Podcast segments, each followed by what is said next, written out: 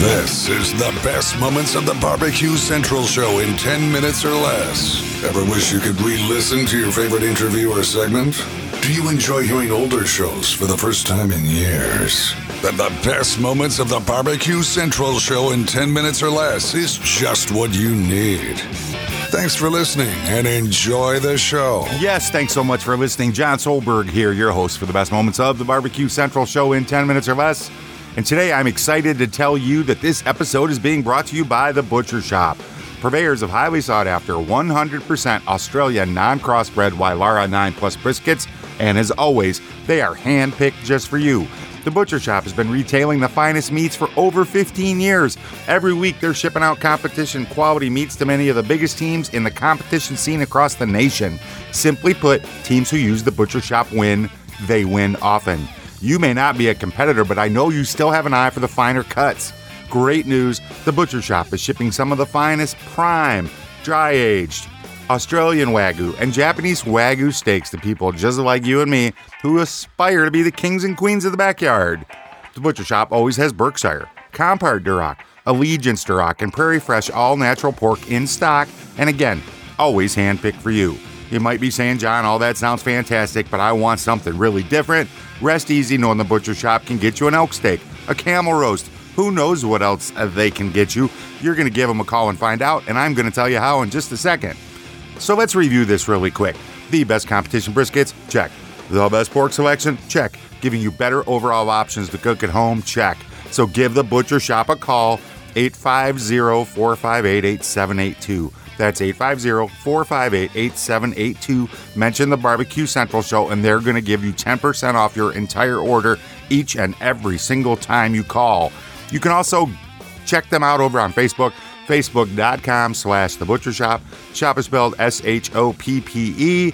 The Butcher Shoppe, home of the 100% Australian non crossbred Wylarah 9 Plus briskets. And what is going on in today's show? Let's take a step back to 2015, kind of keep our brisket theme of the last few weeks alive. All right. So here's the story everybody's been talking about. I've been getting email links to email links to email links. Did you see about the guy that threw a brisket at a woman? Blah, blah, blah. If you're not familiar, let me grab my link here. What I do with it? Uh, oh, cripes. Never remember that. Oh, I erased it altogether. Let me get to the Google. All right. Google alerts flying brisket. This is the headline. Flying brisket injures woman during fight at Danville Barbecue Festival. Meat started flying at a Danville barbecue festival during a fight between grill masters. Brisket was the weapon. Danville police were called to the Kentucky State Barbecue Festival at 10:15 a.m. Sunday after a woman was hit with a brisket during a fight, according to the police news release. Mary Berry, not a joke, of Bardstown told police she was hit in the right shoulder, neck, and head by a brisket whose temperature was estimated to be around 200 to 250 degrees. She was working at the festival for Firehouse Barbecue, the news release said. Berry was treated at the festival by Boyle County, Boyle County emergency crews. The brisket allegedly was thrown by barbecue pitmaster Mike Owings, 42, of Cunningham, after tempers flared between Owings and another barbecue pitmaster over the sharing of a cooker. Owings admitted to the officers that he threw the brisket after losing his temper, but didn't mean for anyone to get hurt, authorities said. He's charged with second degree wanton endangerment, a misdemeanor, and was being held in the Boyle County Jail. There you go. That is the news story as it reads from Kentucky.com. Flying brisket injures woman during fight at a Danville barbecue festival. So, uh, I did reach out to Mike Owings. Not going to be on the show. It was close. It was touch and go. I did. Oh, sh! I almost ruined the whole computer right there.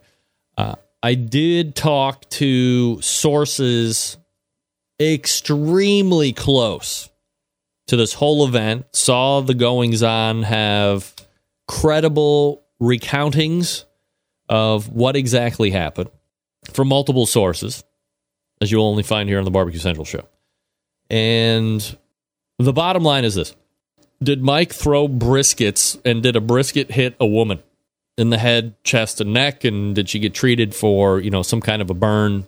Yes, absolutely. Nobody's disputing that.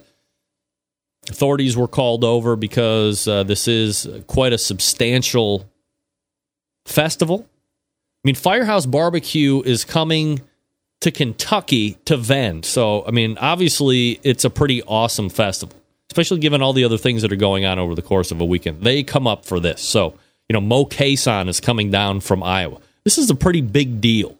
So, my sources tell me that there was a cooker that was short. It was agreed that said cooker would be shared. And at some point on Sunday, the guy that was using the cooker started kind of uh, you know overstepping he was causing other people to be behind. So instead of just taking out the briskets and putting them in a tray and sending them over to firehouse barbecues way and saying look you know i'm getting behind now because you're not doing this you're not doing that. You know i'd love to help you more but i just can't. I'm sure you understand. Mike opened up the pit and the way the doors came open couldn't really see. Of course, the odd part is he just didn't put them in pans and return them to Firehouse Barbecue. He started launching them out of the pit, which is the thing that is causing the most damage right now. And one of those surfed the air and found Mary Berry and hit her. And now we have internet radio talk shows talking about assault with a brisket and he was put in jail. I mean, he was held at night over jail. So, and Mike is not discounting, he is not refuting, he is not saying anything other than the fact that he did it and that he was sorry. And he may or may not be talking about it publicly hereafter. And here's the thing in a week from now, I mean, who's going to give a shit about this in a week? Nobody. It would be great for my show if Mike would have shown up here and we could have talked about it for five minutes. But he's not. And you know, a lot of people that were working kind of hand in hand and stuff, you know, we're all commingling again by the end of the evening. And it didn't get more out of hand than what I have just described through the read off of the news. So while it could potentially be way more dramatic, it's just not. And as I said, in a couple days, everybody will forget about it. But for 24 hours, and potentially on this show, it was burning hot, no pun intended. Hey, go check out the rest of this show. I got to tell you, Greg, are you listening? Man, you were slamming that noise gate in this bad boy. Boom, boom, boom. If you know, you know. Great show as always. I think you should go check out the rest of this show.